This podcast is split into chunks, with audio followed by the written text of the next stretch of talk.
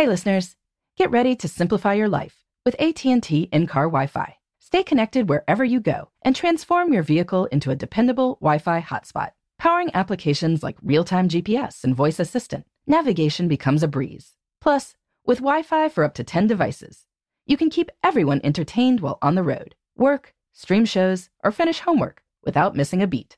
Discover the convenience for yourself and see if you're eligible for a free trial at att.com slash in-car Wi-Fi. Always pay careful attention to the road and don't drive distracted. Wi-Fi hotspot intended for passenger use only when vehicle is in operation. Compatible device and vehicle required. Welcome to Before Breakfast, a production of iHeartRadio. Good morning. This is Laura. Welcome to the Before Breakfast podcast. Today's tip is to use the occasion of a time change to rethink your habits and switch up when things happen. This tip was sent in by Before Breakfast listener Amber, who, like many people with busy lives, was trying to find time to exercise. I'm not a morning person, she writes, so I tried to work out after the kids went to bed at 9:30 p.m. And that was successful for maybe 2 nights. But then last year around this time, Amber says, she had an epiphany. The time change. In much of the United States, we reset our clocks back an hour at the beginning of November. Other countries move at different times, but it's a widespread phenomenon. In any case, Amber thought, with the time change, what if I just continue to get up at my normal time? My 7 a.m. wake up would suddenly be a 6 a.m. wake up. My body would not know the difference. I would magically gain an hour in the morning for working out. Well, she'd gain an hour on the first day at least. But she writes that's what she did. And it's been sustainable for a year now, Amber says. It's been one of the most intelligent things I've ever done. And that's saying something, since Amber has a PhD. So I encourage your listeners to try it, she says, especially those with young kids and a treadmill or weights in the basement. She generally got the workout in before the kids woke up, but even if they got up, that wasn't a deal killer. Her three year old sometimes came down to watch mommy on the treadmill, but it still went mostly okay. I think this is a wonderful idea. Long time before breakfast listeners know that mornings are a great time for getting stuff done. But going to bed earlier and getting up earlier can be challenging. Many people feel groggy for days after international trips as they try to change their body's schedules. Physically, we don't always handle this well. The one hour time shift, that is, the one where we fall back, introduces a relatively painless way to start getting up earlier. On the first day, which is usually the hardest day, you don't have to change anything about your sleep time or bedtime at all, since you get an extra hour. You can accomplish something in the morning without having given anything up. Now, the next night might be somewhat more challenging, as you will actually have to go to bed earlier in order to sustain the practice, at least what looks like earlier on the clock. But moving half an hour just costs you half an hour of sleep, and the next night you can shift it completely.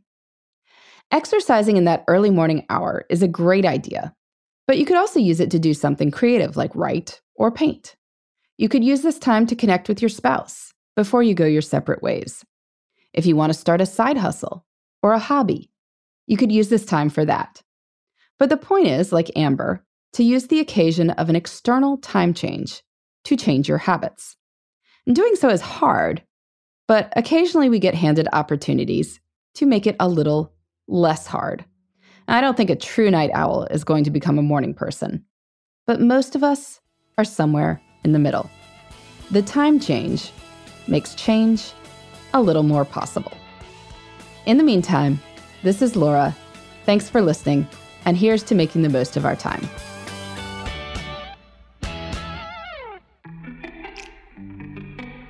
Hey, everybody. I'd love to hear from you.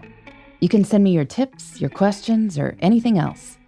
Just connect with me on Twitter, Facebook, and Instagram at Before Breakfast Pod. That's B E, the number four, then breakfast, P O D. You can also shoot me an email at beforebreakfastpodcast at iheartmedia.com. That before breakfast is spelled out with all the letters. Thanks so much. I look forward to staying in touch.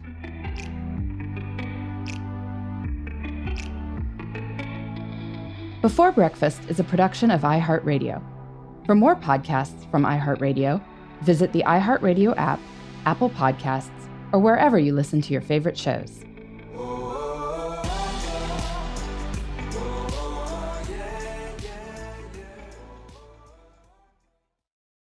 Trinity School of Natural Health can help you be part of the fast growing health and wellness industry. With an education that empowers communities, Trinity grads can change lives by applying natural health principles and techniques in holistic practices or stores selling nourishing health products. Offering 19 online programs that fit your busy schedule, you'll get training to help turn your passion into a career. Enroll today at trinityschool.org. That's trinityschool.org. Hey, listeners. I know you love mornings. And with nearly 300 beaches in Puerto Rico, each one is a reason to wake up early and catch a picture perfect sunrise. Puerto Rico has nearly 300 miles of coastline, and the island's diverse geography offers everything from secluded coves with white sand and crystalline water to stunning black sand beaches and beaches perfect for water sports. No passport required for U.S. citizens and permanent residents. Learn more and plan your trip at discoverpuertorico.com.